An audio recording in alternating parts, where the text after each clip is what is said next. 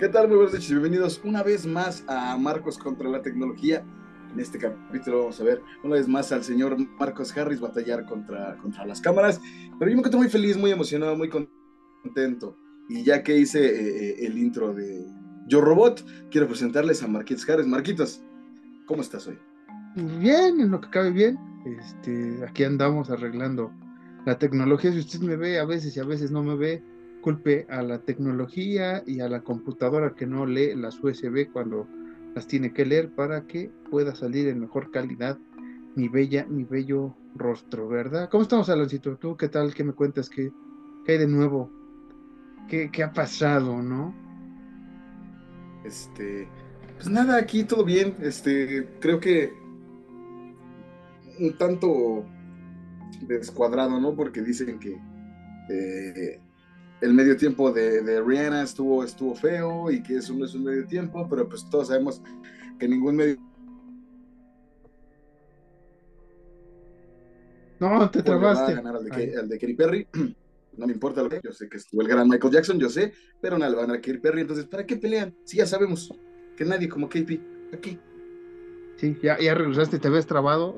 La gente estaba, estaba ávida de lo que ibas a decir Sí, que, por suerte estuviste ahí, ¿no? Creo que en el medio tiempo o en el Super Bowl, no sé muy bien qué, hiciste allá grabando la cartelera, porque bien lo has dicho, aquí no escatimamos gastos, te mandamos a, las Arabias, te hemos mandado a muchos lados y creo que esta vez estuviste por ahí, ¿no? No sé si con Rihanna en backstage o durante el show, no sé, no sé si estabas ahí volando o no sé por dónde andabas, pero por ahí andabas este, grabando carteleras, ¿no? Ajenas.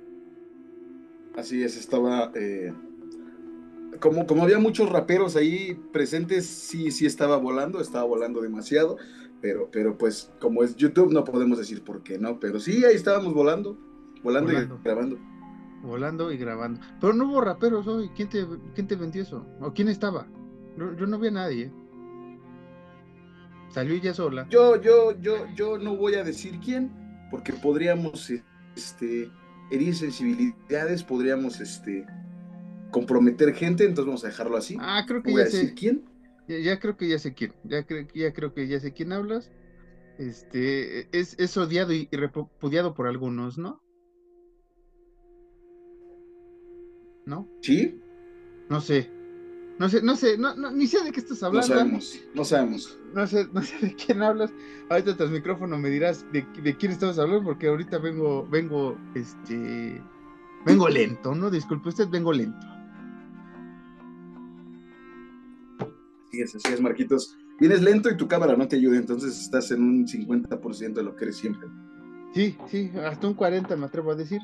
Ándale, güey, quién sabe qué, está tronando acá en la compu.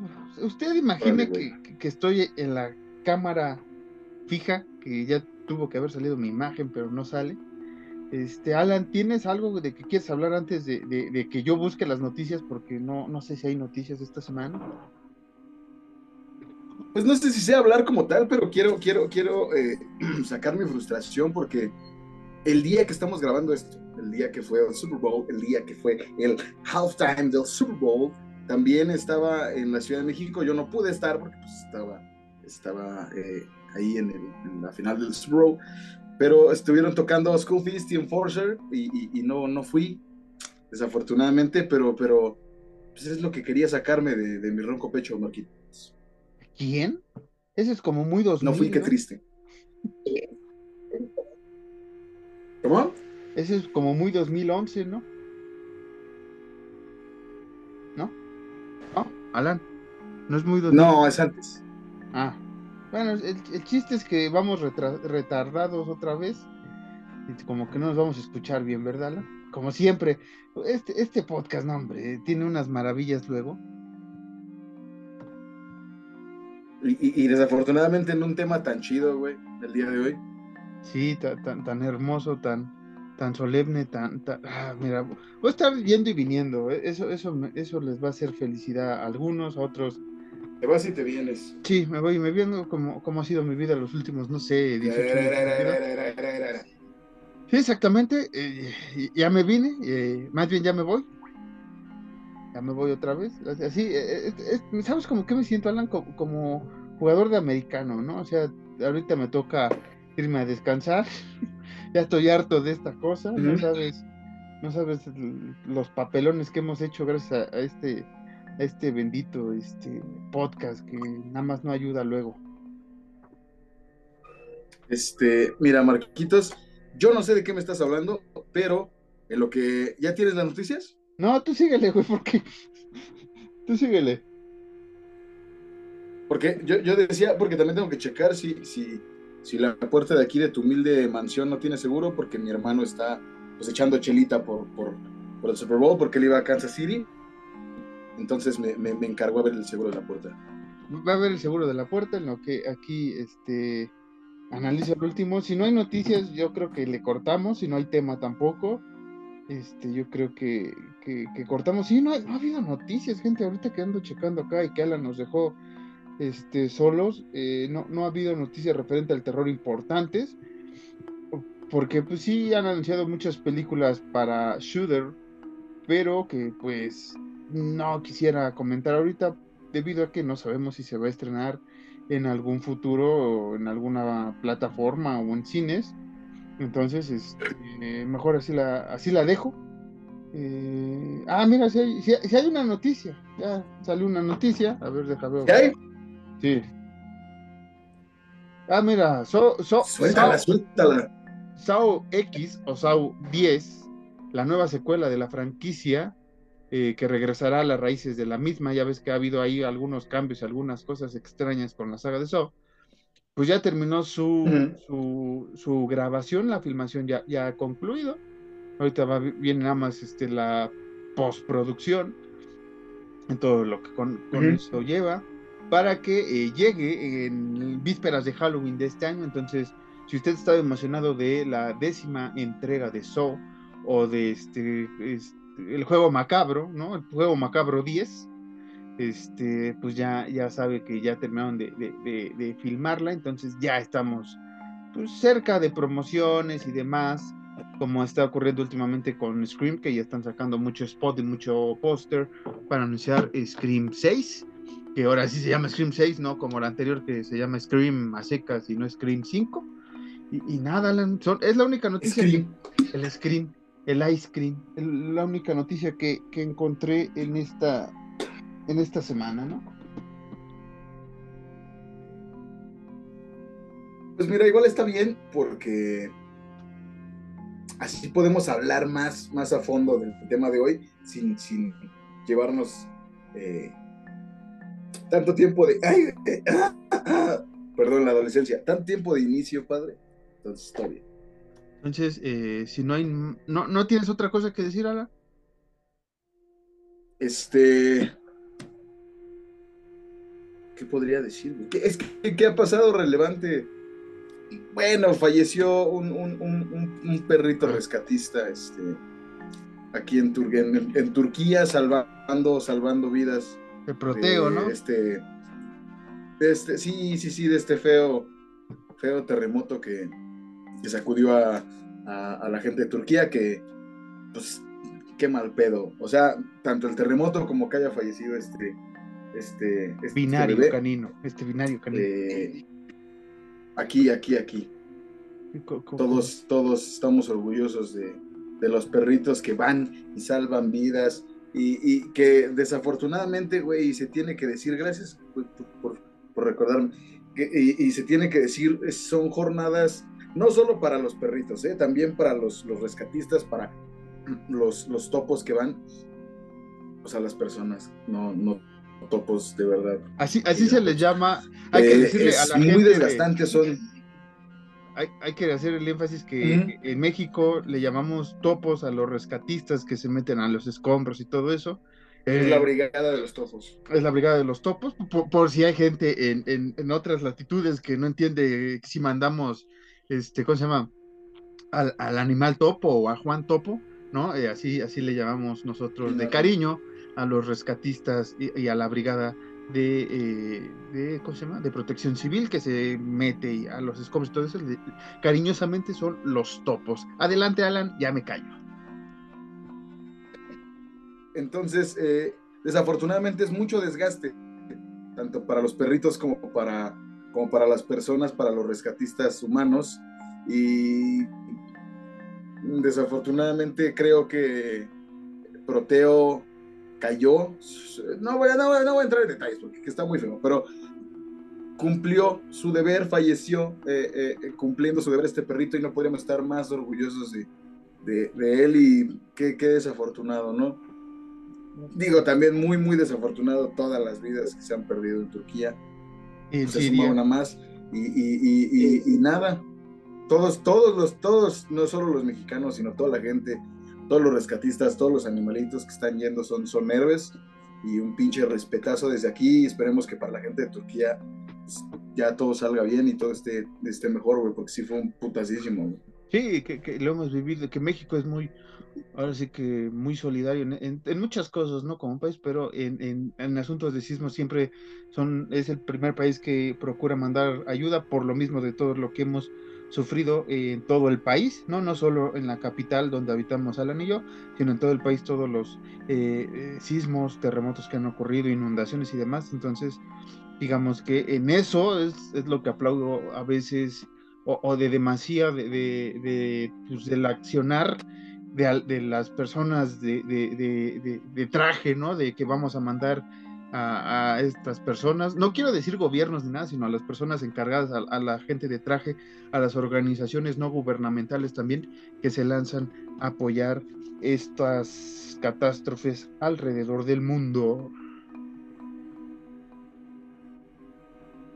Está, está, digo, está cabrón, porque, por ejemplo, aquí en México, eh, antes del terremoto del 85 hubo uno en los 50, si no mal recuerdo, igual un terremoto muy fuerte, y y, ni en esos tiempos, en el 85, había eh, alarmas, había alertas sísmicas, algo que te preparara, sino llegaba el putazo y ya, güey.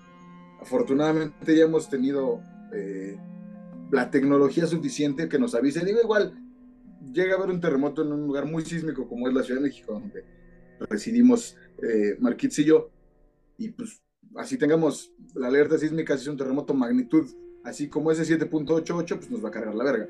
Pero eh, pues, pues, nada, no sé. Esperemos que siga la tecnología bien y, avanzando para que obviamente no se puede eh, eh, eh, predecir. detener esto porque pues sí no se pueden predecir sismos pero, sí se pueden prevenir que es que es lo catástrofes. prevenir catástrofes no prevenir este bajas humanas sí que, que como dices de siete puntos y tantos, pues sí nos tocó, Alan, el del 2017 estuvo casi a, esa magnitud. Eh, para, pues si le queremos ver algo bueno, es que no, no fue el epicentro en la mera ciudad, porque como dice, si fuera en la mera ciudad como ocurrió en Turquía ya, pues sí, otra, otra, otra desgracia hubiera sido la ciudad. Este, ¿Algo más que quieras añadir, Alan? Nada, pues igual, te digo, pues Esperemos que se recupere la gente de Turquía, ¿no? Un pinche abrazo. Yo sé que no nos ve gente en Turquía y si sí, pues. Pues, pues queremos mucha gente de Turquía. Tienen telenovelas chidas, güey. Sí, este. del 3. Se me olvidó una que del 3 que veías mucho, este. Jalil, Malil, no sé. La del 7. La del 7. La, veía dos, veía Amor de Familia y Huérfanas. Pero Huérfanas era en el, en el 3. La de telenovelas. ¿Cómo? Esas eran en el canal 3, no eran en el 7. Yo las vi en el 7, güey, las vi en TV Azteca. Ah, sí, yo pensé que. Estamos diciendo este. Eh, marcas, sí. Este. Bueno, Alan, antes de, mandarte a la cartelera, como, como siempre lo hago, de un tono feliz, contento y. ¿Y cómo se llama? Y sin estar tan distraído, este. Lo, lo comenté porque ya ves que no me gusta tener mucho mis temas familiares en estos podcasts y en todo esto. El capítulo pasado este, me agarró cuando lo estaba subiendo, pues eh, que falleció mi primo.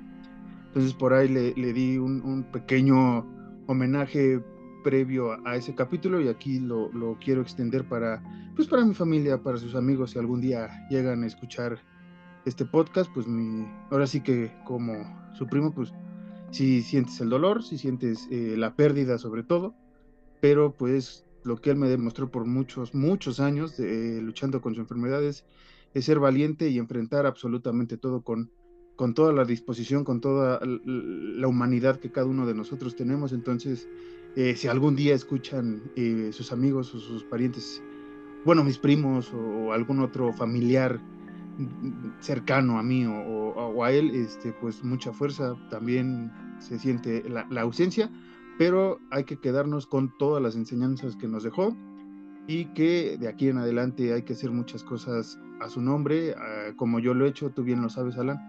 Eh, hay personas familiares o personas que, que, idolatramos que, que, fallecen y nos dan la fuerza y muchas cosas los hacemos por esas personas o, nos decimos que es para ellas personas para motivarnos y para que eh, donde quiera que estén este, en el universo infinito de, de las posibilidades, pues vean que, eh, que le rendimos homenaje viviendo nuestra vida de la mejor manera. Y es lo único que voy a decir porque no, no quiero abordar más porque como tú bien sabes en temas familiares soy muy hermético, pero lo quería eh, comentar eh, porque pues sí creo que, que, merece un poco más de, de, mi ronco voz hacerle eh, este, estas palabras, ¿no? que se las comenté en el, te digo, en el capítulo pasado a manera de homenaje al inicio, pero ahorita también ya pasado algunos días pues sí, este, agradecerte también el, apoyo que me diste en, esos días complicados y, este, y que el podcast, mm, por más que, queramos, a veces tenemos fallas técnicas, a veces asuntos personales, pero creo que esta terapia que tenemos tú y yo de, hablar de algún tema como hoy viene, nos ayuda en demasía a continuar en, nuestra vida como normalmente lo hacemos. Entonces es todo. Eh, de aquí en fuera lo que haga y lo que eh, crezca el podcast o en mi vida personal va también a nombre eh, de, mi primo Aarón. Entonces, eso es todo, gente. Eh, es lo último que voy a decir del tema. No, no, no me insistan. Les agradezco para los que me vayan a escribir sus palabras de, consolación y de resiliencia. Muchas gracias. Y bueno, Alan, dejándonos y despejándonos un poco de, de esto y porque él así lo hubiera querido y seguir con nuestro humor de siempre Alan, ¿estás listo para ir al Super Bowl? Bueno, ya fuiste Estoy listo, señor.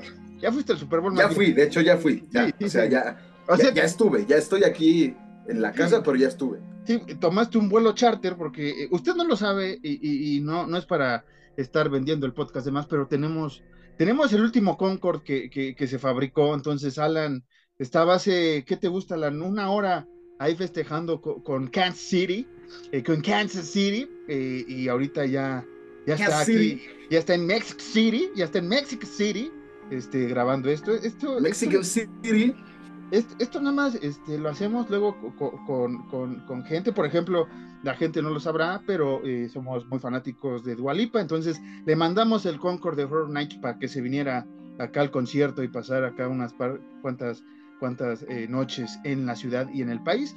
También creo que se lo vamos a mandar a, Billie Eilish eh, en un futuro, creo que viene, entonces también le vamos a, rentar, bueno, les vamos a, prestar, ¿no? Nosotros no rentamos a estas grandes personalidades, el Concord eh, de Horror Nights. Si usted un día ve el Concord de Horror Nights, no, le no lo tumben, no, no lo tumben, hay que mandar esto a Estados Unidos, este, no vayan a tumbar nuestra, nuestro avión, que nos costó mucho conseguirlo. Es un avión aerodinámico, es de papel. Ahí trepamos al Alan y, así brinca la barda. Y este, pero, pero, Alan, quiero saber dónde la grabaste exactamente para que no la vaya a regar, porque luego te mando a lugares que no estás y.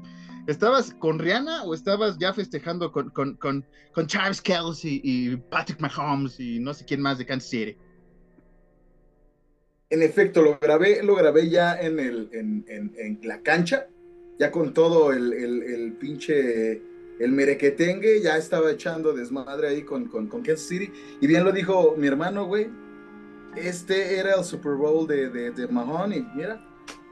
Así es, así es, Marquitos. Y, Mahomes ya lleva dos, que tu, hermano no sabe, tu hermano no sabe. Mahomes ya lleva dos. Mahomes ya lleva dos. Que, no, o sea, pero me refiero que de ser la estrella, pues, así chida, chida. Ah, no sé, no sé. Este, yo nada más sé que le acaban de empatar a los Broncos de campeonatos, ya me estoy preocupando un poco. Eh, ¿Pero qué te estaba diciendo? Ah, estabas ya en el festejo. Eh, ¿Estabas al lado de Inés Sainz o de quién estaba? ¿A quién viste? ¿A quién, estaba ya estaba John Sharkcliffe, el de ESPN. vi, a, todo, a toda la gente de mi, mi ¿eh? Al, al de ESPN, al John Sharkcliffe. El John Sharkcliffe. No sé qué se llama, un güey de, ESPN que me cae a toda amarga. Que Mira, yo, yo, vi a todos, pero mi, mi, mis ojos se centraron en, en, en Gino Holguín y ya de ahí en fuera se me olvidó lo demás. Pero, pero todo bien, Marquitos, todo bien, güey. Pero que Gino Holguín estaba fuera del estadio, pero bueno, estabas en el Super Bowl, qué bueno que la pasaste pocas tuercas, Alan. Este, usted va a escuchar ahorita lo que, lo que grabó Alan de esta, de esta inmensa cartelera que luego nada más son dos cosas, las que se estrenan en la semana o una, o inventamos a ver qué se estrenó porque es inicio de año. A ver qué sale.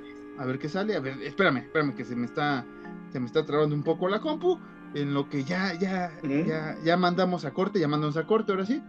Eh, vamos y venimos con Alan, este, ya enfiestado. Bueno, no, ya, ahorita está enfiestado.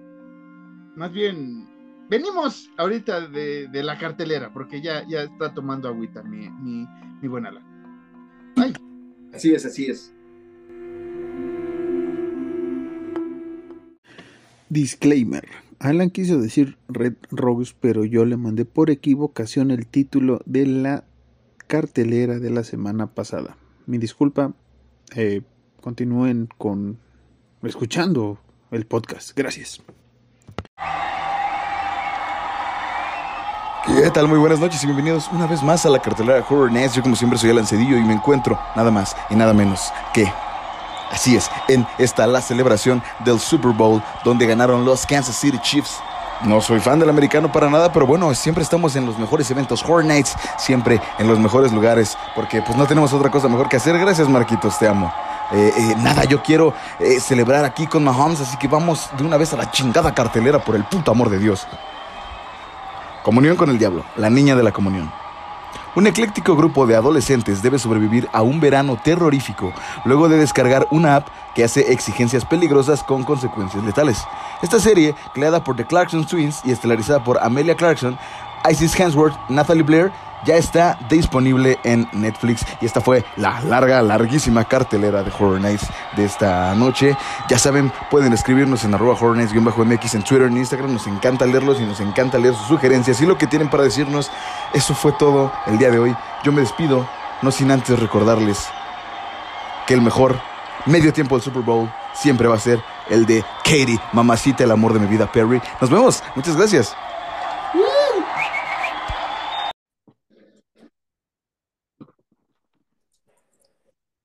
Ya regresamos a la Matrix. Ya, ya regresamos a la Matrix. Ya me voy de nuevo. Esta cosa, ya me estoy hartando de, la tecnología, ¿no? Algo tiene en contra de mí. Algo tiene en contra de mí.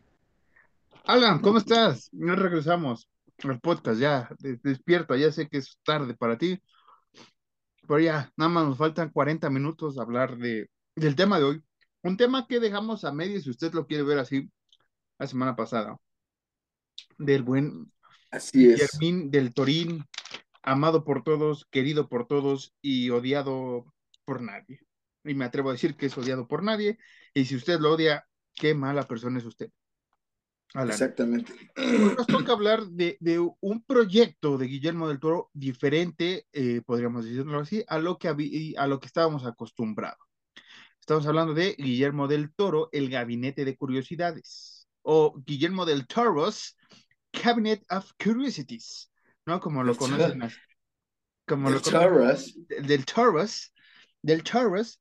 Eh, esta, esta antología, porque así, así se le ha de denominar, antología de, de, de, misterio, de terror, de este fantástico y demás, es creación de él, no dirige él muchos, no dirige él ningún capítulo, más bien supervisa los capítulos y algunas historias están basadas en sus cuentos que, que, el propio escribió y este, pues es productor ejecutivo y demás.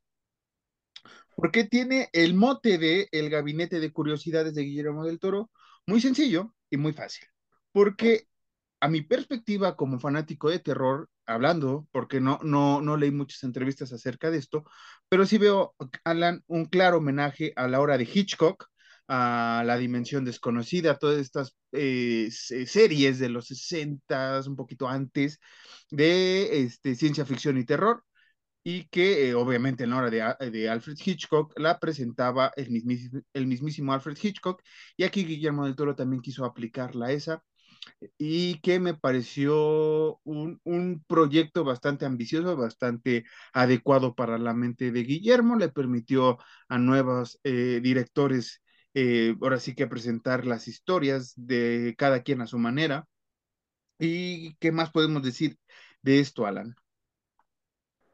Creo que, como, como te dije tras, tras micrófonos, puedo adelantar yo desde mi perspectiva que no hay capítulo malo, güey. O sea, a pesar de que no lo dirigió Guillermo del Toro, toda la gente que, no sé si él eligió a los directores, que, que, que me supongo que sí, todos, todas y todos los directores hicieron un trabajo impecable en esto y, Guillermo del Toro debe estar súper orgulloso de, esta chambísima que creo que van a salir más temporadas, Marquitos. Eh, sí, por ahí es un rumor. En crítica, como siempre en crítica, en lo que haga Netflix que no está bien, pues, pues le va mal. Eh, sí tiene algunas cosillas por ahí que ahorita vamos a debatir, Alan y yo, de algunos capítulos, pero como dices, eh, de los ocho capítulos, me, eh, considero que los ocho están eh, bien dirigidos, buena, bien actuados, la mayoría, o si no es que todos, y sí tiene algunos problemas ahí de, de tiempo que a veces se hace medio pesado, uno que otro capítulo, pero no forzosamente para hacerlo malo, sino tal vez acortándolo más, pudo haber sido un poco más directo algunas historias, pero estoy consciente de que esta, este gabinete de curiosidades es un claro homenaje, como ya lo mencioné, a estas dos referentes del terror clásico, la hora de Hitchcock y este, la dimensión desconocida.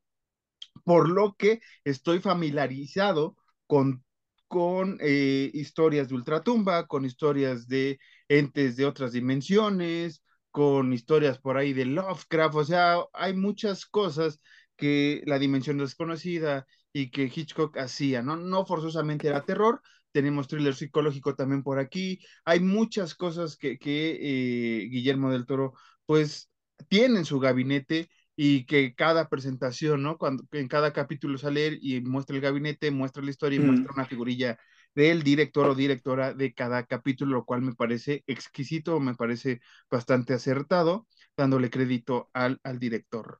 Este, Alan, esta, esta serie, antes de continuar, es de Netflix y este, se estrenó el año pasado, en 2022, como les digo, en crítica no le fue muy bien, en audiencia, digamos que le fue bien, no, no excelente tal vez, pero le fue bien, este, te digo, yo siento que, que este sí es más, un proyecto más cercano para la gente que hemos disfrutado de diferente tipo de terror y que no nos encasillamos a, un solo género y como lo, como lo hablamos la semana pasada con Guillermo, él ha hecho muchas variantes dentro de su cine y creo que esta serie, como dices, al no dirigirlos, y los directores que presentó tienen esa oportunidad de ver cómo también el terror se puede inmiscuir en diferentes tipos, en diferentes eh, maneras de dirigir, de cámara, de historia. Y es que también está como muy, muy fuera de lo que es el terror de estos tiempos, güey, que, que lo hemos arrastrado temporada tras temporada, pero siempre sale, güey, que es esto de los, los screamers y, y, y, y el, eh, los sustos fáciles, pues, y, y, creo yo que ningún capítulo realmente tiene screamers como tal, güey. O sea, ninguna historia tiene un screamer como tal. Eso se agradece un chingo para, como dices tú, los que, los que nos gusta mucho el terror, güey. Pero yo creo que a lo mejor en cuanto a crítica o a lo mejor en cuanto a recepción, pues mucha gente es como, y, y siempre me resuena mucho, güey, porque siento yo no lo estoy diciendo en forma ofensiva, pero siento yo que toda o la mayoría de güeyes que empiezan a ver terror o que eh, ven terror hoy día, así como muy casual, lo hacen nada más así como con, con la novia o con la pareja, así como el güey de, de Witch, como de, no, pues esto no da miedo, no me espantaron, no me salió ningún grito, no nada. Entonces, siento yo que muchos iban con ese pensamiento de, de sentarse en su sillón y, ay, cabrón, que, que estén brincando cada dos minutos cuando no es así, güey, cuando son historias, no todas, pero sí muchas son historias muy complejas, eh, eh, o muy, muy, eh, ¿cómo decirlo? No complejas, pero sí completas, vaya. Son Sí, sí, historias muy completas y muy ricas de, de, de un chingo de cosas. Porque no solo es terror, es, es el folclore de, de, de, la historia y es, y es lo que los personajes eh, arrastran y traen. Está, está muy, muy chido. Pero pues sí, no, es, no siento que sea para todos, no lo estoy diciendo como mamador o como gente payasa, pero sí siento que no es para todos. sí, no, no, este, este, este, esta serie sí está muy, muy clavada para los fans, fans, fans, no solo de Guillermo del Toro, sino de, de- del terror en general, ¿no? Este, si quieres, vamos, vamos avanzando ya a, a los capítulos, son ocho, no, no, de casi aproximadamente 46 minutos a una hora y cinco, creo que es el que más dura, o sea, dentro de, de un buen límite para, para que usted lo pueda disfrutar y ver. Este, la primera historia es el lote 36, el lot 36, con la dirección de eh, Guillermo Navarro. Este, hay que recordarles también que esta serie salió en, eh, no me acuerdo si fue en martes o miércoles, y durante esos siguientes días se estrenaron dos capítulos al- a, cada día, ¿no? O sea, este no se estrenó todo de, Ha- de Halloween, sino un día se estrenaba cada dos capítulos. Bueno, esta, peli- esta capítulo de Lote 36 Alan, este, pues es básicamente un veterano de guerra que compra de estos este, lotes que es muy común en Estados Unidos, ¿no? De pago 100 dólares por este lote que veo así de rápido, este, de los de History. de los de History, ándale, que ¿Quieres ya 150, si, 150, veo 150 aquí, 150 por allá? Ajá. que si te va chido, pues ahí encuentras las joyas de la corona inglesa, ¿no? Básicamente. Y aquí eh, este señor gana este, pues un lote bastante extraño, bastante pues, diferente ¿eh? A lo que a lo que está acostumbrado un lote, ¿no? Después descubrimos que era este el, el dueño de la de este de la época nazi, era un nazi y tenía ahí una tabla eh, de brujería negra y tres libros, si no mal recuerdo, tiene tres tomos referentes a la muerte y falta un cuarto para que se lo puedan comprar, ¿no? Básicamente esa es la historia eh, a, a, grandes rasgos, Alan. Eh, ¿Qué tal te pareció Lote 36? Me gustó, mm, creo que mm, es que no, no, no la sentí lenta, güey, en ningún momento, güey. O sea, me, me, me empezó a atrapar bien desde el principio, desde el inicio, inicio del don todo loco que estaba haciendo mamadas. Y luego, eh, ya cuando descubre este güey la, la, la tabla, llamémosle la tabla de invocación, ajá. es, es- está- me gustó un chingo, güey. Sí, Y, porque, y, y, y el perso, perdóname, no, dale. y, y el personaje de, de, el personaje incidental, llamémosle así, de la señora latina, también es una pinche joya. güey. Sí, Sí, que, que, que este, este veterano de guerra, ¿no? Se pasa de lanza con ella porque gana hace meses el lote que ella hay- habí- había mandado el pago, pero el, el güey del lote, el jefe, pues como que no entendió de quién era el lote y ya lo había puesto en venta, ¿no? Y este Y ese güey, güey fue como, ahí es dinero, no sé de dónde, pero pues, que, que, que este güey, el veterano venga de, el veterano de guerra, pues es muy, este, muy, muy redneck, ¿no? O sea, muy, este, que los migrantes vienen a quitarnos todo y la, Muy xenofóbico, güey. exacto, sí, sí, Suena sí, mamón, pero sí. Este, xenomorfo, ¿no? El xenomorfo es de Aileen, este, Es muy xenomorfo, sí. este, y ya, ¿no? Eh, a mí me gusta eh, bastante, como dices, me atrapa bien. El desenlace me parece que, que, que es digno para este tipo de personaje.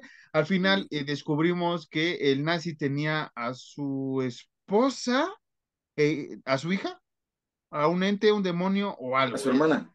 Ah, sí, cierto, la hermana. Tiene razón, tiene razón, es la hermana, sí. Esposa es de otra historia. Este, tiene a la hermana encadenada, pero obviamente ya con un, un demonio, este, ha, invocado un demonio poseyendo a, a la hermana, básicamente, y está en el lote 36 en un, en un subterráneo, y este, y pues termina con la vida de este, que, que este monstruo hace recordar mucho, ¿no? A, a la mitología Lovecraftiana, ¿no, Alan? Estos tentáculos y entes mm, semi-humanos a veces, y, hay que recordar que Gui- Guillermo del Toro es muy fan de Lovecraft, fan, fan acérrimo, no, no, no sé si existan más, pero Guillermo del Toro es, es por eso está chingue, chingue, me atrevo a decir, a que él quiere adaptar este, en las montañas de la locura o algún otro eh, cuento de Cthulhu porque él lo quiere hacer. Y en muchas de sus películas tenemos referencias a ese tipo de entes. En Hellboy 1 eh, aparece un ente parecido. Este, en, esta peli en esta serie, digo, en este capítulo de Lote 36, es su historia, va a ser una historia corta de él mismo, entonces, pues sí se entiende el amor que tiene por Lovecraft. ¿Sí, Alan? Que igual apenas eh, aquí en México, que en Canal 5, pasaron La Torre Oscura, una película de La Torre Oscura, que no está chida, porque sabemos, y, tú lo has dicho, Marquitos, tú más que nadie, que para adaptar La Torre Oscura sí es una chambísima. Y yo me voy a atrever a decir, güey, que, Guillermo del Toro sí podría adaptar La Torre Oscura bien verga. Sí. Nomás lo dejo de tarea y quería mencionarlo. Sí, yo, considero que Guillermo del Toro podría hacer una, una adaptación muy fiel o lo más fiel posible a la Torre Obscura. Hay que recordar que, en estos temas de la Torre Obscura, eh, Stephen King sí es muy, muy, este, muy escéptico, aunque esta película, como dice Alan, no te regresemos a Guillermo del Toro, es una, una basura en la Torre Obscura. Eh, en esa película se adaptaron creo que tres novelas de las siete y son novelones este tipo, no, pues la Biblia se queda corta, o sea, son, son, son unos tabicotes de libros, el, sobre todo el 2 y el 3, y bueno, ya los últimos ya ni se diga, ¿no? Entonces sí, sí tiene razón. Sería, sería un buen este, director o incluso productor ejecutivo de, las películas. O sea, sí es, también estaría muy, cabrón que, que, Guillermo estuviera involucrado en La Torre Oscura. Sí, güey, porque ahora ya regresamos a, Memo, pero a, pesar de que sale Matthew McConaughey y puedes tú poner a los actores que quieras, güey, pero por el simple hecho de poner actores reconocidos tu película, en general, no, no solo hablemos de La Torre Oscura, en general no, una película no va a ser buena, güey. Pero si tienes al director correcto. Sí, sí, va, a ser, va, a ser, de maravilla. Pero bueno, Alan, este, ¿algo más que quieres hablar del lote 36? Nada, me gusta mucho, el desenlace está muy, muy chingón, güey. Me gusta mucho cómo termina, más por, por, por, el, este otro nazi que le dice al pinche redneck, eh, como, güey, obedéceme, güey, este pedo, güey, y este cabrón por ser el macho alfa de la situación o por querer eh, no dejarse de nadie, porque pues creencias pendejas, eh, la termina cagando, güey, completamente, y, el resultado de su estupidez es el desenlace de, esta historia que también está bien, bien chido. Bueno, el segundo em, historia basada en otra historia corta, pero esta vez de Henry eh, Kuttner, eh, es eh, Graveyard Rats o las ratas del cementerio, dirigida por Vicenzo Natali.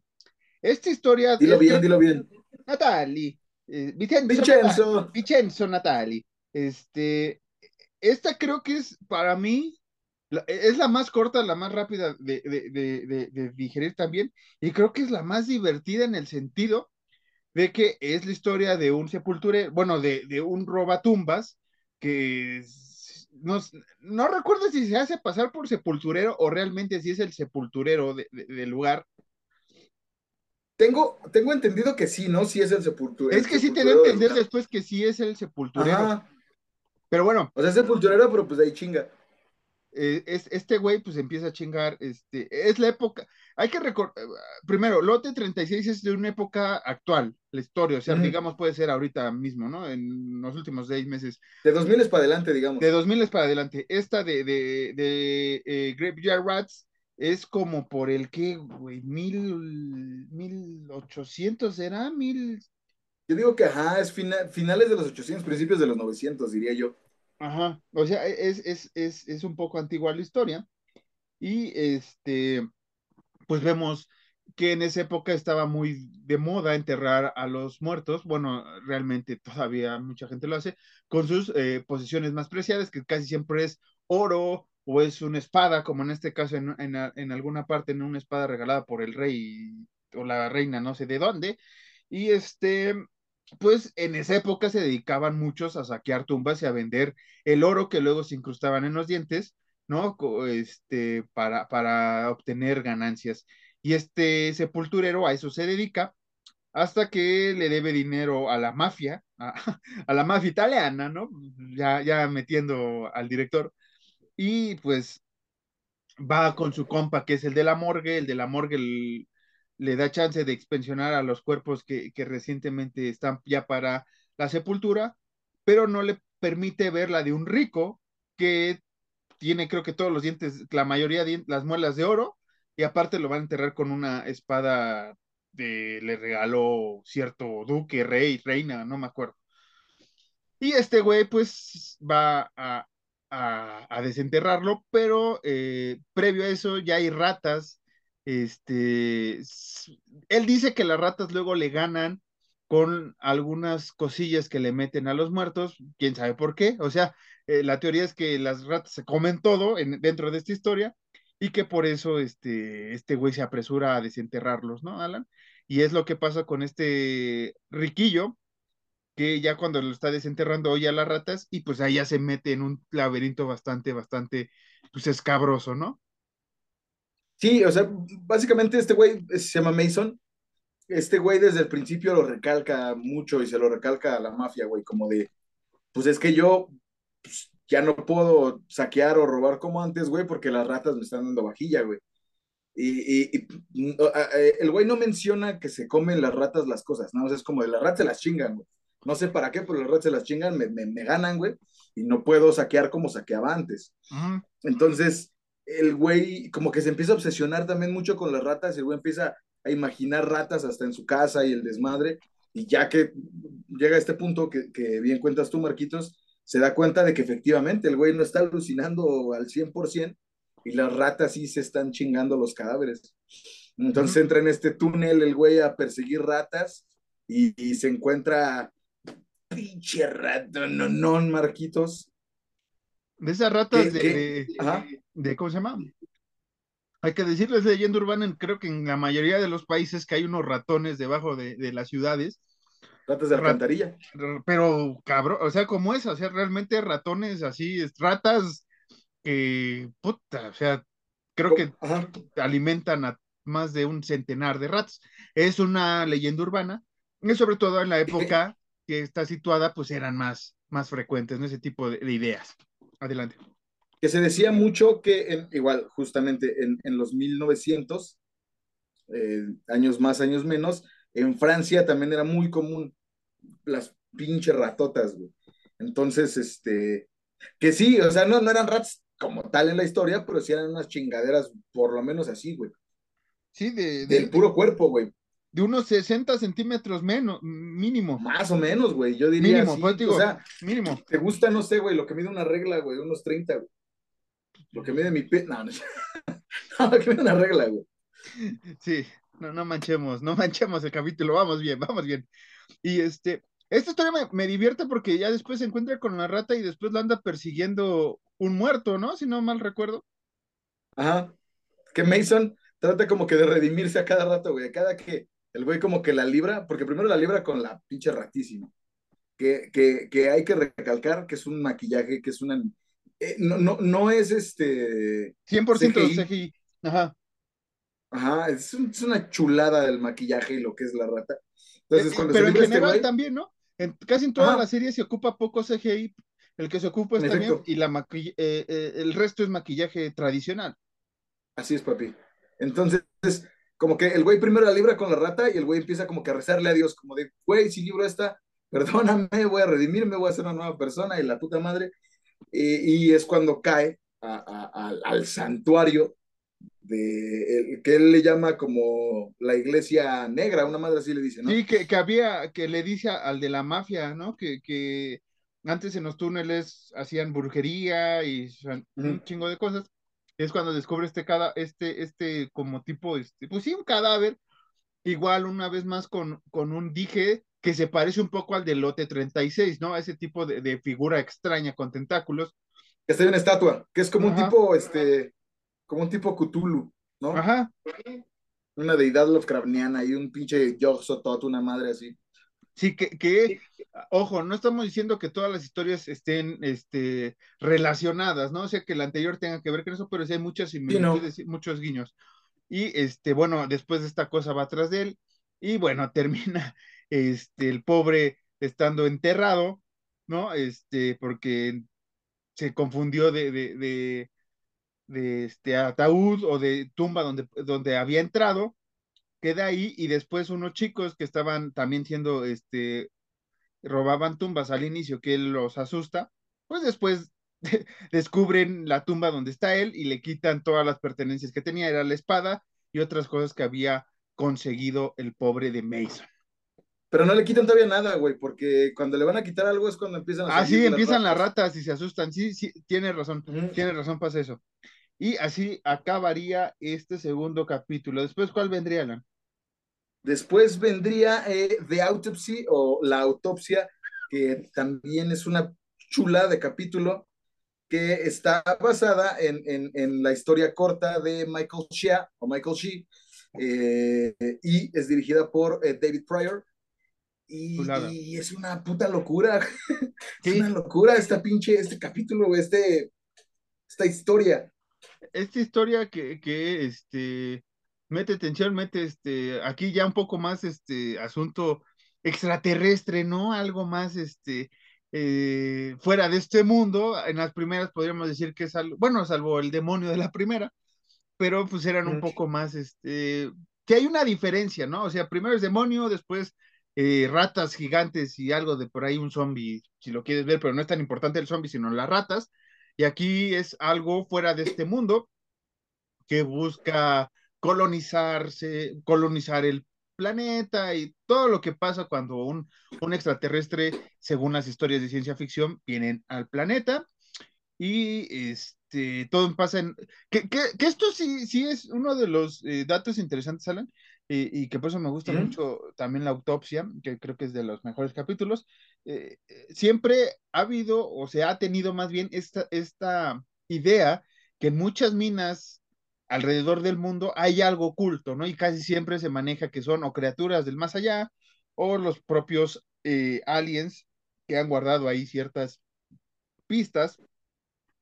Y este, y aquí no es la excepción, ¿no? Es una es un alien que, un parásito más bien, que ya está dentro de una persona que hace explotar eh, una mina eh, para, este, digamos, para según este, extinguirse, pero no, sino es para agarrar vitalidad y poder chingarse al mundo entero. Y es lo que pasa durante la autopsia, donde vemos que eh, un, sheriff un, sheriff le está contando al, al, este, al médico forense la historia de la mina, que este también es como de los mil, 1970, 80, ¿no? Más o menos. Sí, es este ochentero el pedo, setentero más o menos. Y este, porque hay walkie-talkies, la grabadora pues, de la autopsia, Cabello largo, bigotes prominentes. Exactamente, pelo, ¿no? Pelo, ¿no? no en, el paraje, un chingo de pelo. Y este, y eh, digo, el, el, médico forense empieza a examinar a todos y empieza a ver que hay ciertas marcas como de, de, que alguien chupa, de algo que chupa a las personas. ¿Qué pasó, Alan? Pero, pero para eso, Marquitos, te olvidaste antes de que haga la autopsia, el sheriff le cuenta al doctor que encontraron un cadáver y que el cadáver tenía ciertas partes del cuerpo cortadas, pero no como si fueran incisiones hechas por dientes de animales, sino como si hubiesen sido cortadas eh, de forma minuciosa, pues, que es como muy... Y que además todo lo que se ve cortado, todo lo que es la piel de esta persona, se ve azul, se ve seco, porque no tenía ni una gota de sangre este cuerpo. Entonces cuando este güey dice, mmm, qué pedo, güey, y se pone a, investigar. Sí, y este, bueno, la historia más o menos va, más bien va avanzando, y cuando el cadáver del, del, que es poseído por el, que es poseído por el, parásito, pues va por el doctor porque tiene cáncer el doctor y digamos que el parásito se, se alimenta de, de, muchas cosas, pero principalmente este, el cáncer. E, esto me recuerda un poco a, la película, si es, si es Venom, me parece que es Venom, eh, de, la de las películas más recientes que los simbiontes algo así atacan cuando tienen una enfermedad veneria, no recuerdo, no quiero echarte mentiras, es que no me gustó mucho, la de Venom no la he visto mucho, este, pero creo que sí va más o menos así, y también he visto o recuerdo muchas historias de, de aliens o de cosas así que se le meten a las personas y empiezan a absorber esos tumores y después ya se empiezan a absorber toda la vitalidad que tienen las personas, entonces ahí sí veo eh, muchas similitudes a varias historias y que me parece interesante cómo, cómo, lo van desarrollando, ¿no? Porque la historia va y viene en el tiempo, le va contando, están en el presente, regresan al pasado con la historia, van concluyendo qué ha pasado en todo este desmadre que se ha organizado. Y básicamente el, el, el forense se, se presta o, se, o se pone como este, eh, ¿cómo se llama? Como receptor para este, ya terminar con este parásito, ¿no, Alan? Eh, mientras el... ah, dale. Pero para esto el doctor, todo lo que hace, porque pues en esos tiempos era así, todo lo, lo, que él está viendo, todo lo que él ve lo va grabando para su, para su amigo, como para que él lo escuche la grabación. Entonces, pues llega el punto en el que cuando justamente le sale el parásito en el cuerpo de este güey, el doctor no dejó de grabar, entonces toda la plática, que es una plática muy pinche loca y muy filosófica que tiene este parásito con, con, con, eh, con el forense, se queda grabada. Se queda grabado todo lo que le dice, todo lo que le explica y un chingo de cosas. Entonces, ese doctor sí se presta como receptor, pero sabemos que este doctor no, e, este eh, forense no es, no es tonto, güey. Y, y, y, el güey, el, el, el que era el, el cascarón de esta entidad tampoco era tonto, güey. Porque eh, bien lo dice esta madre, este parásito, que es como, pues si yo controlo el cuerpo, pero este güey, sus pensamientos o su cerebro ahí sigue, sigue funcionando a lo mejor muy poquito, pero sigue ahí, sigue estando consciente de lo que estoy haciendo. Sí, sí, que, que, que, que, es como un juego de ajedrez, ¿no? Ya al momento final entre el parásito y el doctor, este, deja grabada la cinta él se escribe, el doctor, eh, en el cuello, si no mal recuerdo.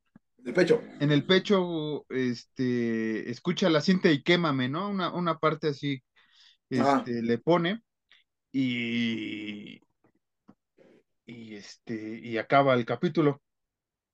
Porque para esto, perdón, el, el, el parásito puede controlar a la gente hablándoles. O sea, como que hacer que hagan cosas por ellos, hablándoles y viéndolos, güey. Entonces, lo que se hace este doctor, pues es que, no vamos a decir cómo no, pero literalmente este doctor, todos sus sentidos los manda a la verga justo para que el parásito no tenga, no tenga cómo, güey, hacer cosas y que ya no pueda sobrevivir. Sí, y así acaba este capítulo. Y después vendría de Outsider, ¿no? Sí, el, el, que viene afuera, el, el la cosa. De Outside, ajá.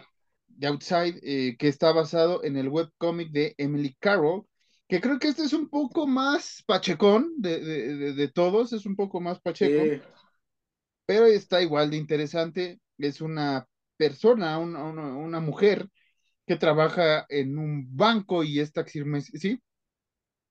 Lo produce Ana Lili Amirpur, ¿no lo dijiste? Ah, perdón, directora, Ana Lili Amirpur. Ah, sí, perdón, directora. Este, que eh, se considera eh, una persona fea, eh, una persona, pues... Un poco incómoda, ¿no? También es... Incómoda, según ella, ¿no? O sea, la actriz lo hace muy bien, ¿no? Esta manera de tener esa apariencia. Este, Kate Mikuchi. Ándale, que, que, usted ha de recordar, es la voz de, de Vilma en inglés en muchas de las últimas, no, no en Vilma la serie más reciente, sino en películas y en series anteriores a Vilma de HBO Max. Sale en The Big Bang Theory también. Sale también de Big Bang Theory y en varias, eh, varias otras partes de, del bonita tele y, cine. Eh, y eh, en Navidad, la, la, por fin le invitan a las chicas de... de que trabaja en un banco. Sí, del banco. Y la, la más guapetona, ¿no? Bueno, la más, este, la, ¿qué pedo diría? la qué pedo. Este... ¿Qué pedo con, con, con, con Gina? Eh, eh, ¿Qué, ¿Qué, pedo con Gina, güey? Entonces eh, le, le, regala una, una pomada, ¿no? Que ella es alérgica. Le regala como un kit a todas sus valedoras como de maquillaje, pero esta Stacy se llama, es alérgica. E incluso ella dice como de, pues hasta para valer verga, valgo verga, güey, básicamente, ¿no? Que es como, hasta para las cosas más chingonas, güey, pues soy una mamada. Entonces, para darle eh, eh, eh, como, no sé, güey, cómo decirlo, como que la cerecita sobre el pastel, pues sí, es alérgica a todo esto, pero un día se harta y en la televisión en la madrugada ya tiene como la rasquiña y todo ese pedo, se pone a ver la televisión y se da cuenta de que el presentador le está hablando Ajá. y le dice, tienes que ponerte más crema, tienes que comprar más crema para que puedas sanar esas heridas, para que puedas ser una nueva tú, para que puedas estar guapa, para que puedas ser interesante y que estas rucas tal fin te hablen y sean tus amigas y tal. Porque algo está floreciendo dentro de ti, ¿no? Que, que, básicamente es lo que le repite. Eh, ve los infomerciales, básicamente, la, la, la, la Stacy, ¿no? O sea, se chuta los infomerciales, eh, los productos milagro, que me gusta el tema que, que manejan, ah. y este, pues manda a pedir la caja, creo que con 24. Son un chingo, sí, sí. Un es chingo como un de cartón de caguamas. Eh, es, por eso digo, 24 cremas mínimo trae esa, esa, esa pinche caja. Y el esposo, que es policía, siempre le dice, le dice que es guapa, que no se deje manipular, que ya deje de utilizar la crema porque pues ya, ya se ve afectar no solo su, su, su, su este, salud física, sino también la mental, porque sigue ella con la idea de que no es que esto, esto es, es pasajero, voy a ser guapa, y él dice, yo te quiero como es. El chiste que se llega a una locura, uh, ya casi al final, que aparentemente el esposo logra convencer a Stacy de que todo va a estar bien, ¿no? Este, pero no. la Stacy va por su, por sus, eh, primero va por. Eh, Porque también es taxidermista la Stacy, güey. Sí, es lo que, es lo que estaba comentando, eh, es taxidermista, y primero le clava el este, bisturí en el. El escalpelo. El escalpelo, el bisturí, el escalpelo en, en, en la cabezota, este, el, el, el, la Stacy se saca de cuadro, el, el esposo obviamente actúa de, pues, de la manera, que eso me gustó cómo lo actúa ahí este, este el esposo. Es el Michael Starr. Michael Starr, porque realmente, pues, al ser casi en el cerebro el ataque, todavía está siendo de alguna manera coherente y está repitiendo lo que está haciendo para este, que su cerebro, ¿no? Sepa qué, qué está ocurriendo, para que conozca. está consciente el güey. Ajá. Y pues, bueno, pues la Stacy va por el hacha y pues, mocos. A lo, a lo Patrick Bateman, güey. Yo te iba a decir a, a lo Maggie, este, cuando mata a, a, Willy en una casita del terror. Este. O, o a lo, a lo, a lo, este. Jack Torrance. También, pero yo iba a decir que eh, también está. Ay, güey. Este pinche de Stephen King, güey. Está. Ah, está Misery, este. Ajá, ajá. Misery. Sí, sí, sí, sí, sí, sí. Sí, sí, se me olvidó el nombre. Sí. Ah, se me olvidó el nombre. Pero sí es Misery, ¿no? Sí, Katie Bates, que, que por atrás, por a, pero es por enfrente, mata. Pero ella, tiene un, pero ella tiene un mazo, no tiene un hacha. Eh, en, el, en, la, en, la, novela les voy a decir que es un hacha y no pasa lo que Dicen, pasa en la película. Bueno, sí, o sea, yo me refería a la película. Dicen los gringos, este, tomato, tomato, güey, es lo mismo, es la misma mamada, pero sí. Uh -huh. Y eh, entonces, este, digamos que previo a eso, la Stacy ya había alucinado una, una, forma de arcilla con parte de, una de mujer, la crema. De una mujer, una mujer crema que después, ya después de que mata al esposo, este, pues va al baño, la crema está sobre la tina y se mete la, la, la Stacy y digamos que hay un cambio en ella, ¿no? O sea, y realmente se Sí. ve el cambio, se maquilla, o sea, to- todo cambia en ella, a como Lo- está lo- todo, todo el capítulo, ¿no? Y este, al día siguiente, este, pues, ahora sí que acomoda al esposo como, como, un, como una de sus figuras de taxidermia, este, comiendo o viendo la tele, eh, y después se va al trabajo y todo el mundo la voltea a ver y empiezan a cuchichear de la, de la compañera de no sé qué o de alguien del pueblo que está haciéndolo, o, o sea, está dando el chisme, ¿no? Básicamente como inició el capítulo, pero ahora, ahora ella dentro del círculo y siendo el foco de atención y así acaba, ¿no? Ella sonriendo en la plena locura y viéndote Como fijamente. elevándose al cielo, güey. Ajá, tip- tipo de Witch, ¿no? Así. Ajá. Que se me hace bien cagada esa escena, eh, como medio, o sea, cagada y triste, güey, que es cuando la Stacy pues ya está guapa, ya, ya está bien, güey, y, y, baja con su esposo, ¿no? Como decirle, como de, ves, te dije que pues sí funcionaba la crema. Y es cuando capea en corto como de, ay, güey, es que maté a este cabrón y es cuando ya se lo lleva. Que sí es como que lo triste de, de, de la situación. Ajá. Y, así terminaría este. Eh... Eh, pero, pero, pero, ese último minuto, ya, ya para irnos al siguiente capítulo ahorita, este. Me da risa cómo se te queda mirando fijamente a la cámara. ¿no? Es perturbador ese pedo, güey. O sea, ah. realmente eh, entras en la locura y, y, dices, ¿qué pedo, güey, con esta morra? Porque ni ella misma sabe qué pedo, porque se, se empieza a reír ella y como que se ríen las amigas de fondo y ella se está riendo del chisme, pero como que en ratos vuelve a caer en sí porque hace caras así como, ¿qué pedo? O sea, esto es, es real, estoy viviendo esto en serio y vuelve a reírse y vuelve a, a, volverse loca y luego otra vez vuelve a caer en sí. Es, está muy chingón ese final, güey. Digo, ya lo contamos, pero pues igual ya pasó un año. Y entonces vendría el que para Alan es el mejor capítulo, creo que, de la serie, que es Pic Model, o el modelo de Pigman, eh, basado en una historia de maestro Lovecraft, H.P. Lovecraft, y este, eh, dirigida por Keith Thomas. Eh, ¿Qué nos puedes platicar de este capítulo a ti que te fascinó tanto? Es, es, es, es igual una pinche locura bien cabrona. Empieza con, con, con Will, Will Thorber, que es un, un, un estudiante de arte, de una escuela de arte, que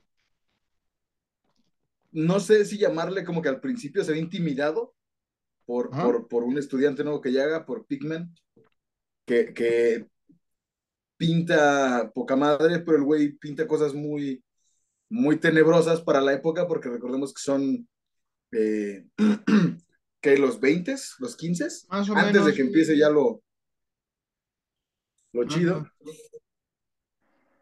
Y, y, y, y, y, pues Will, Will es, es un estudiante de arte promedio, llamémosle así,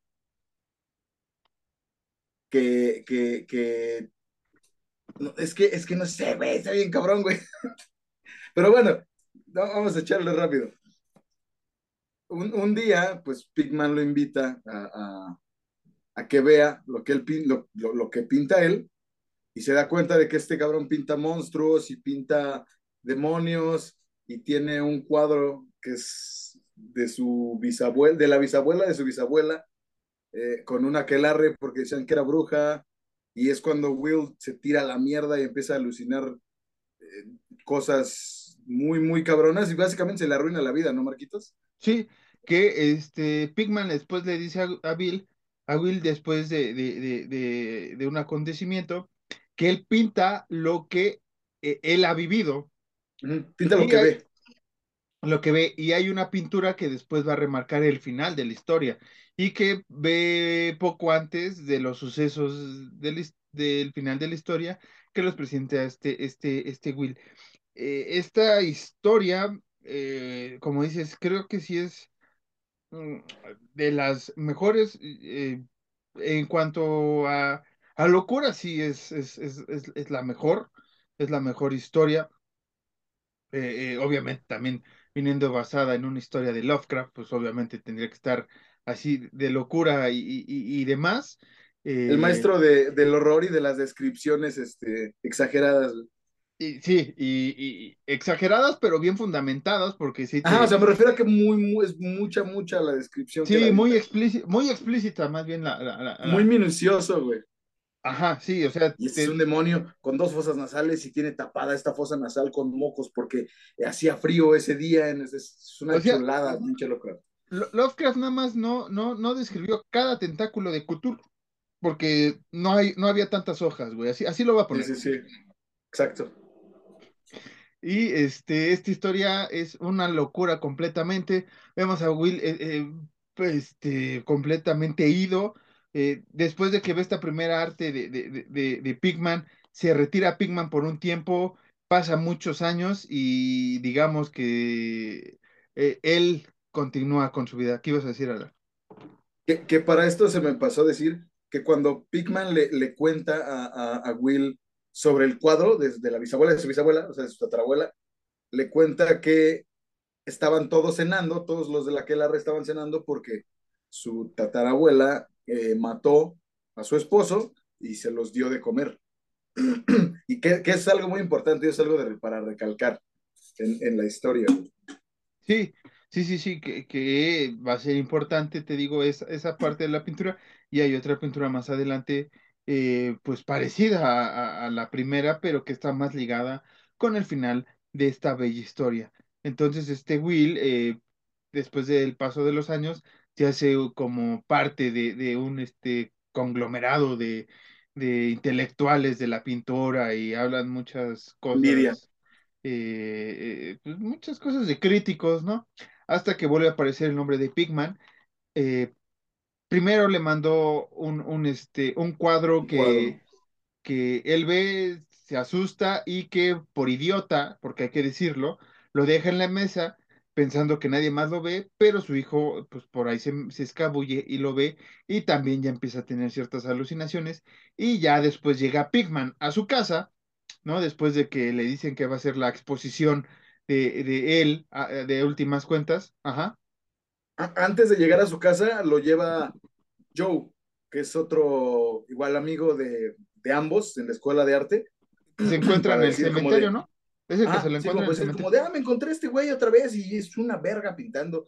Porque incluso lo recalca la esposa de Will, como de, pues sí, güey, tú serás crítico de arte y tus valedores igual, pero este güey sí triunfó pintando. O sea, este güey no triunfó siendo crítico, este güey triunfó en lo que hacías tú, güey, ese güey triunfó en la pintura. Güey. Entonces, eh, hace su exposición y, y, y, Will otra vez empieza a volar la mierda y, y, llega a su casa y es cuando Pigman ya está ahí así como, mi carnal, Sí, güey. Y este, después de una discusión, ¿no? Ahí de que él no quiere, que Will no quiere que sea el, el, el, que no esté dentro de la exposición que están montando, pues va a encarar a, a, a, a este, ¿cómo se llama? A este Pigman. Prometiendo que va a ir a su, a su casa a ver las últimas de sus pinturas y deje en paz a su familia y se olvida de la exposición y se olvida de toda la pintura, ¿no? A eso, a eso iba yo, porque incluso cuando va a su casa, el güey luego, luego le insiste como de ven a mi casa, güey, ven a ver lo que pinté. Y el güey es como, no, güey, no, ya no, ya no voy a ir, güey. Entonces cuando va al cementerio, güey, este güey le dice como de, güey, qué bueno que viniste, ven a mi casa a ver mis pinturas. Y el güey es como, no, güey, la neta, o nada más viene a decirte que te alejes de mi familia, que te alejes de mí, porque, pues, o sea, no, güey, ya no. Entonces es cuando Pigman le dice como de, mira, güey, si vienes a mi casa, ves mis pinturas, y me das una crítica, eh, una crítica real, una crítica certera de lo que son mis pinturas hoy en día, este, yo me alejo de tu familia, yo me alejo de tu vida, yo quemo lo que he pintado y me, voy, güey. Ajá. Y entonces, ¿qué pasa de, después? Pues eh, llega Will a, a, casa de Pigman y llega a una casa muy, muy maltrecha, una casa muy, muy hecha mierda. Que, y que el mismo Pigman se lo dice, ¿no? Como, pues la neta, a mí esto me vale madre, o sea, yo me, me, he centrado en pintar y no me interesa que haya, porque incluso hay como una especie de ciervo ahí muerto, ¿no? En las escaleras. Uh -huh. Entonces, como a mí no me importa lo que hay aquí, incluso me cortaron, porque se lo dice, me cortaron la luz hace como tres meses y pues me vale madre, yo lo que quiero es estar pintando. Y sí, su casa está como llena de, de, de dibujos, de, de pinturas, y, y qué bonito sería estar así. Sí, en cierta manera, si no tienes locura y no has hecho pactos con demonios o seres de otra dimensión, eh, con mucho gusto estaría muy chingón.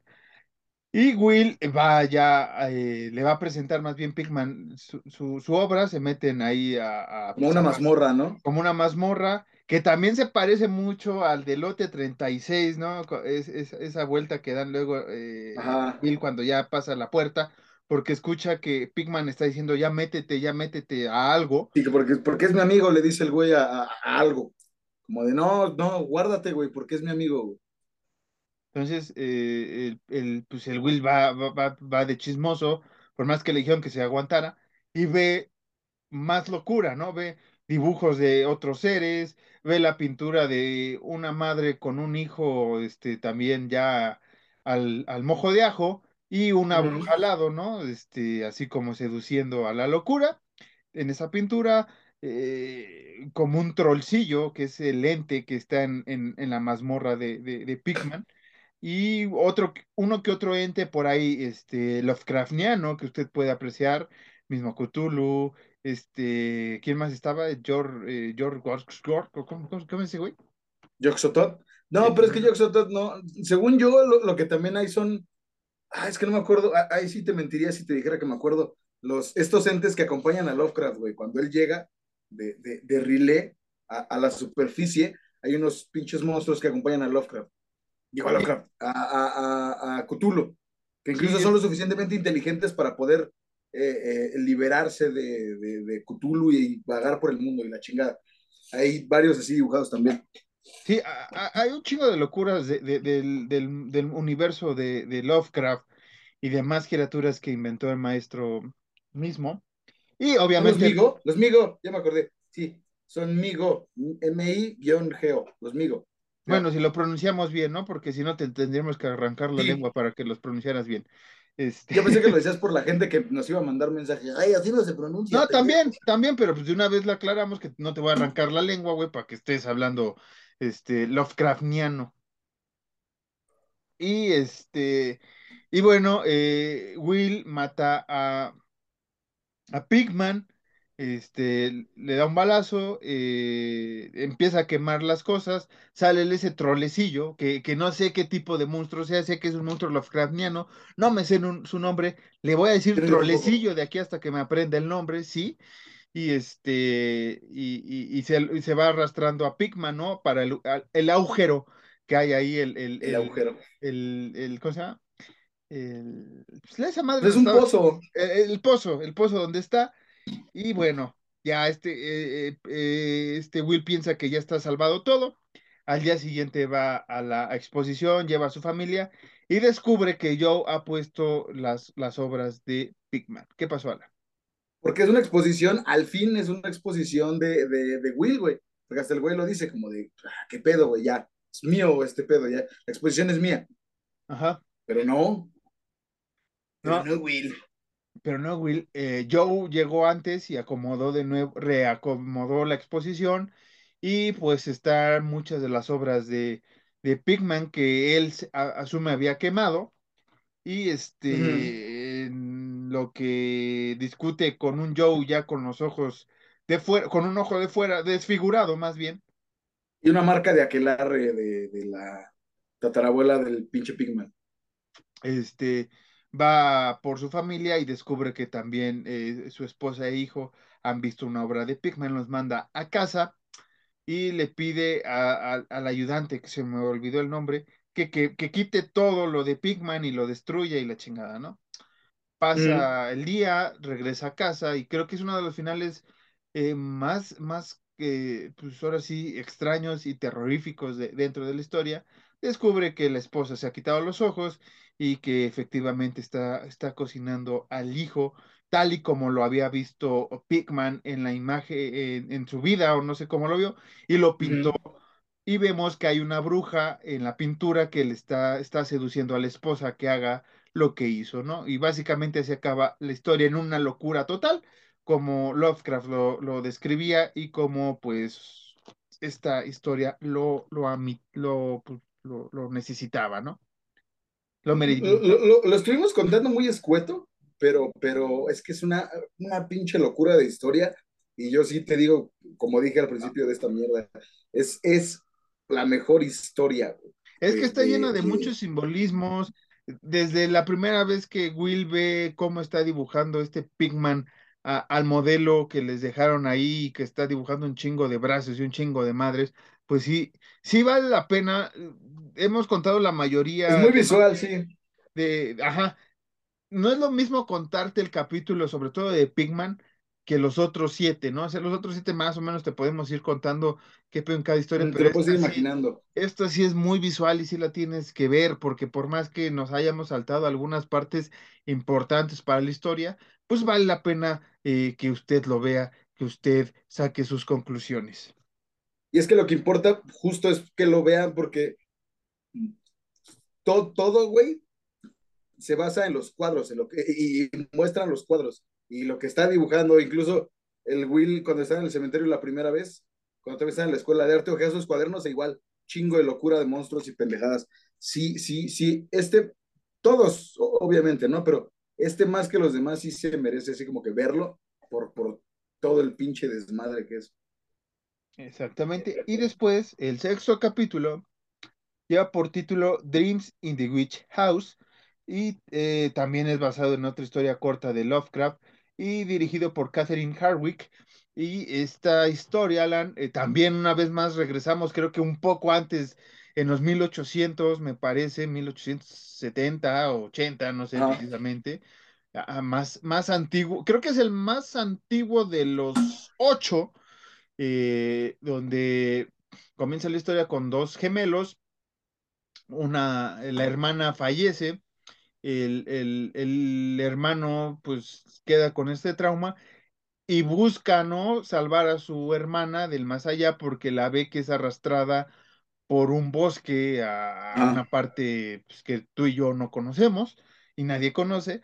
Y eh, durante mucho tiempo se dedicó a investigar sobre lo paranormal y a buscar cómo contactar y salvar a su hermana, ¿no? Y así crece este, esta persona hasta convertirse en Ron Weasley, mejor conocido como Rupert. Pues, te- no, no te avispas, Alan. Y, y este, puño, puño, aunque no me veas, este, Mm. y primero descubre a una Madame Bovary, vamos, no, a una Madame no sé qué, se llama Belirmi, o no sé cómo se llama la, la, la, sí, sí, una charlatana ahí. una charlatana, ay, güey, apareció una cabra, este, una charlatana, este, y se Es que es deprime, mi ¿no? pila, padre. Ajá. se, se deprime, ah, ya vamos a apurarnos por la pila. Este, se deprime, eh, ¿cómo se llama? El, el, Ron Weasley. el Ron Weasley. Bueno, se llama Walter en la historia. Ah, Ron Weasley, va a ser- para mí va a ser Ron Weasley todo, Sí, todo Ron el pinche Weasley. capítulo.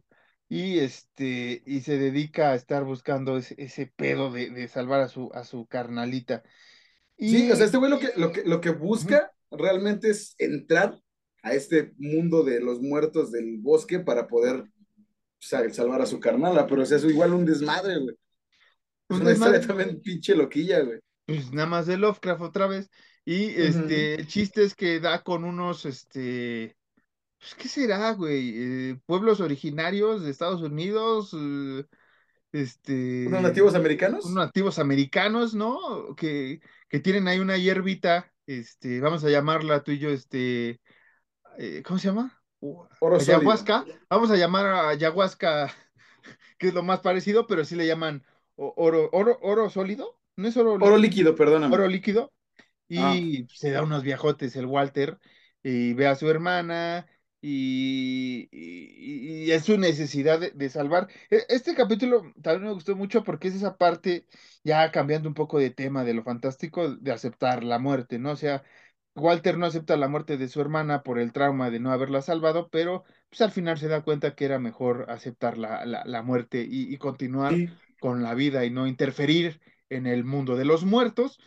Y básicamente esa es toda la historia, ¿no? O sea, Walter va y viene a esta parte hasta que descubre a una pintora que también este, pues, dibuja, bueno, más bien pinta. Te digo que esta es la relación casi siempre con el capítulo anterior o con ante- o varios anteriores. Pinta lo que sucede o lo que va a pasar. Porque, que- puede, ajá. No sé si puede. Ajá, es lo que te decía, entrar y salir de los mundos o nada más ver. según yo nada más ver. Y este, Walter descubre donde, eh, que hay una llave para ir al, al más allá y traer a los muertos y va a la casa de una bruja, este, que olvidé el nombre de la bruja ahorita, eh, Que Saya. que Saya, y, eh, y ahí se echa el último oro, oro líquido y ya aprende cómo, qué es lo que se necesita, ¿no? Que se necesita dos gemelos para tener una llave, pero no es para traer a los muertos, sino para que la bruja pueda regresar a- a- al, al mundo terrenal junto con su pequeño Gus Gus o rata ahí toda rara con cabeza humana, bastante... Estás hablando, cabrón. No, no, no, o sea, hablo porque es una pinche rata con cabeza humana, güey, bien, bien, bien Y el. Jenkins Brown. hija de su pinche madre, ese sí está bien culera. Y este, y, descubre, ¿no? Que ahí está enterrada también la bruja, una paranoia de, de, capítulo, Alan. Incluso eh, eh, eh, eso, esa escena de la iglesia igual está bien cabrona. De que, de que la quesaya va ahí rondando toda la iglesia, porque según eso como, pues aquí en la iglesia, en la casa del Señor no puede entrar y huevos. Y a la quesaya, a la quesaya Dios le hace así. Y este, y te vas y para atrás, diría el, el, el, el, el filósofo Fede Lobo. Y bueno, pues este, en una de esas, cuando logra Walter escapar con, con su hermanita, este, la rata esta pues, se le trepa al Walter y sí logra cruzar el, el otro, el otro, el, bueno, de, de, la parte de los muertos llega a la parte de los vivos esta rata y descubrimos ya al final del capítulo que pues la tiene como tipo alien, ¿no? En, en su ente, el Walter a esta rata y, sale ahí y mm. acaba el capítulo en tristeza y, y aparte la, la, la, pintora clarividente había pronosticado, bueno, había visto que Walter iba a morir al alba este, mm. ese día y que, y ya, ¿no? O sea, esa era, esa era una, una de sus predicciones. No salvemos y que pueda regresar, pues el chiste es que la rata este, eh, ocupa el cuerpo de, de, Walter como una marioneta y dice que pues al fin y al cabo este güey le estaba malgastando, pues yo también la voy a malgastar, ¿no? Básicamente es la, es la, es el fin de la historia. Que termina bien cagado, porque es como la, eh, eh, la película, es decir, el, el, capítulo empieza con la voz de la pinche rata, güey, contando como, pues este güey soy yo y, y, este pedo es así mi vida y no sé qué, ¿no? Y tú dices, ok, es el pinche, o sea, es Rupert Green hablando, intentando hablar distinto, algo así, y termina el capítulo con la rata hablando igual, así como de, pues esta fue la historia, mis chavos. ¿Qué pedo? Y, se me hace muy, muy cagada, termina muy cagada la historia, güey. Ajá. Sí, acabo igual, igual de cagada que el de la rata una vez más, una similitud de una rata con un capítulo anterior. Les digo, no, no es que queramos decir que hay un, una mezcla de universo en esta, no, pero e, es, muy cagado cómo las historias se pueden ir complementando y tú crearte este gabinete que era lo que quería Guillermo del Toro, ¿no? En efecto. Alan, viene el capítulo 7, que esta sí es una pinche pachequez que creo que tú y yo escribimos y se la mandamos a Guillermo del Toro, güey. The Viewing, eh, eh, creo que es escrita por Panos Cosmatos y Aaron Stewart Ann, dirigida por el mismo Panos Cosmatos. Y este güey, quién sabe qué se metió, güey, porque sí, esta madre.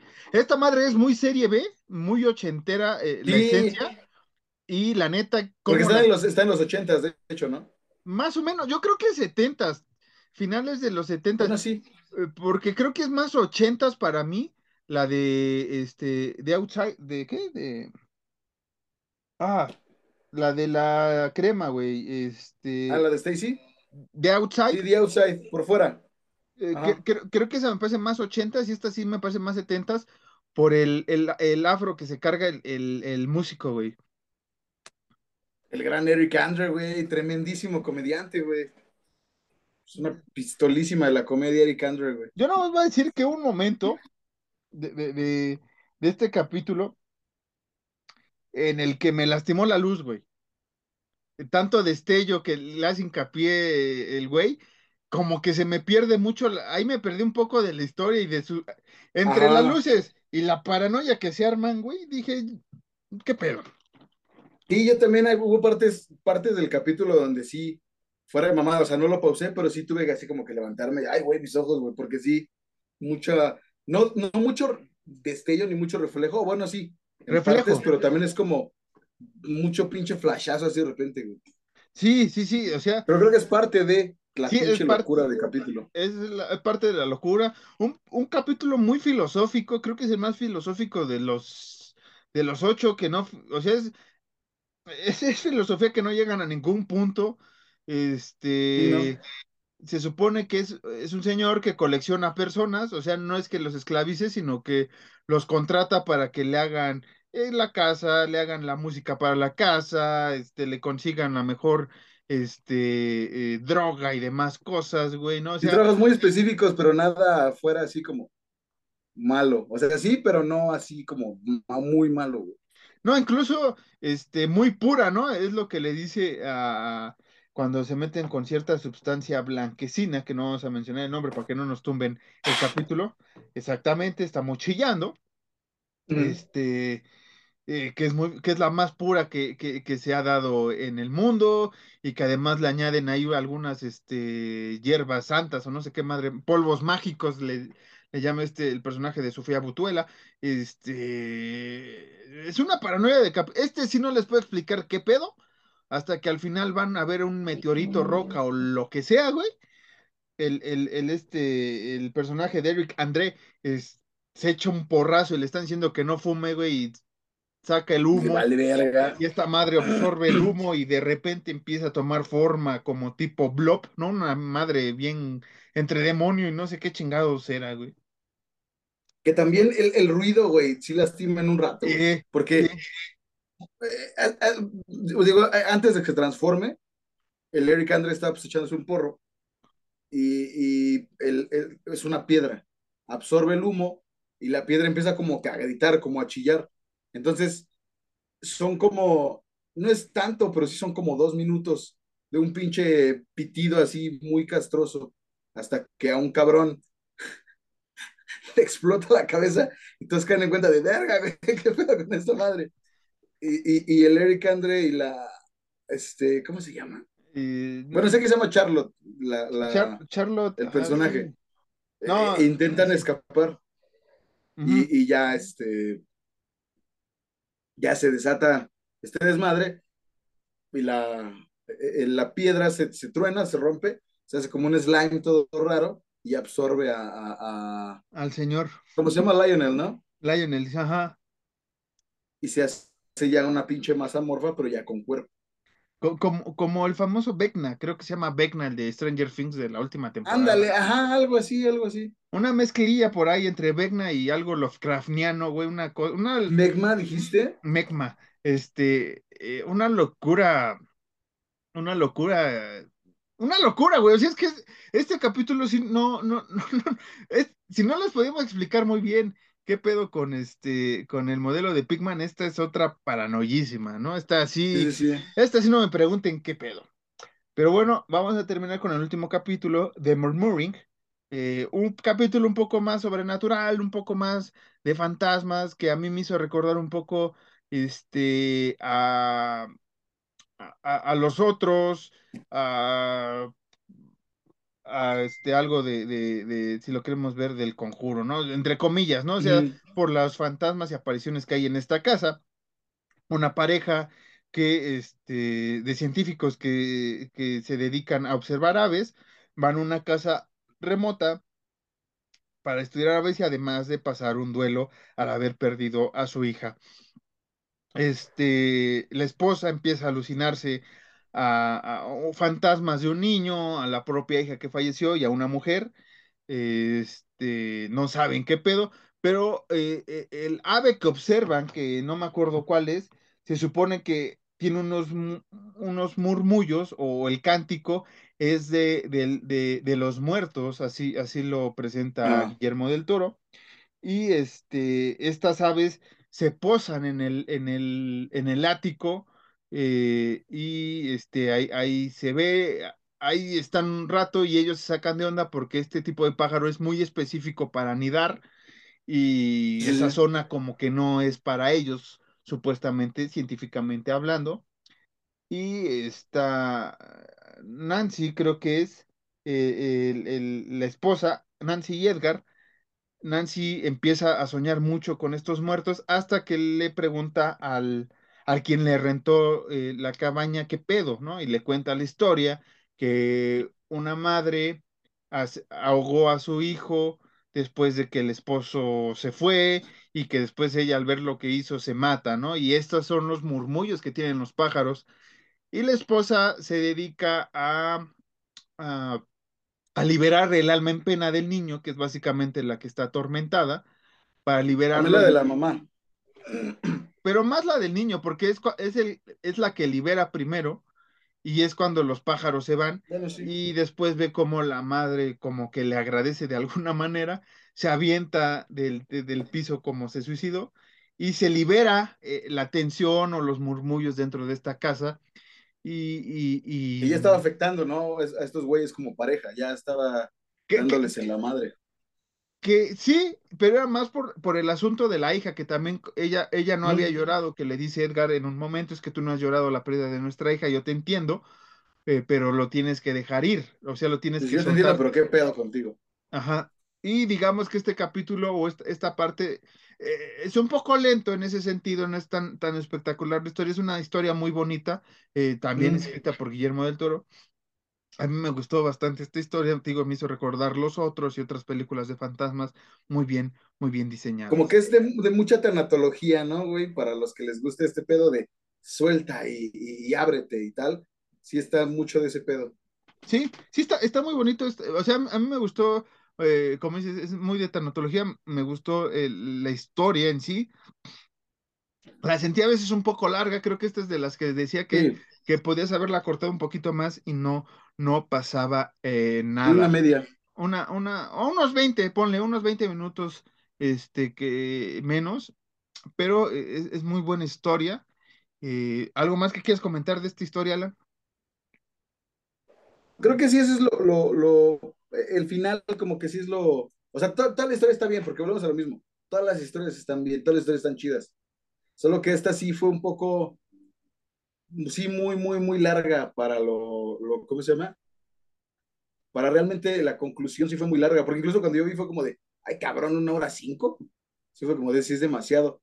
Te digo, no está mal, pero sí fue, le, le, pudieron,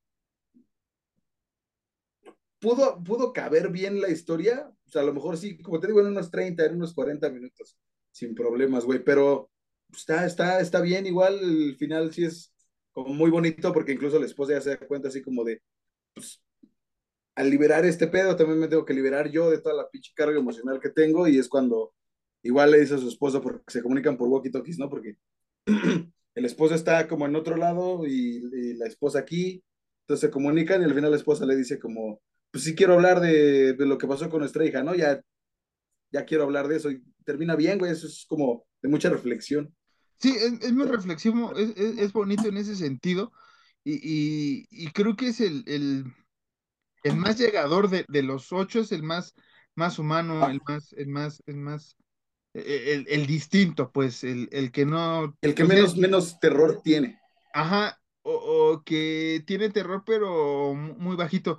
Hay, hay uno, película ya para cerrar, me acordé ahorita que estamos hablando esto de, tanatología que estabas diciendo, hay una película que usted también se está pasando por, por un asunto parecido, puede ver este capítulo, pero hay una que se llama The Crescent, La Creciente, muy, muy buena película, la, trajeron nuestros amigos de, de, de, Macabro, un tema muy parecido, ese sí está más, más ligado a la tanatología, pero también mezclaron la, la locura de la fantasía el terror muy, muy chido. Y este, y me acordé ahorita de, de, esa película, si usted tiene la oportunidad. The Crescent, creo que es del 2019 o 2018, eh, no recuerdo bien la película. Búsquela, estaba en Amazon hace un año, no sé si siga.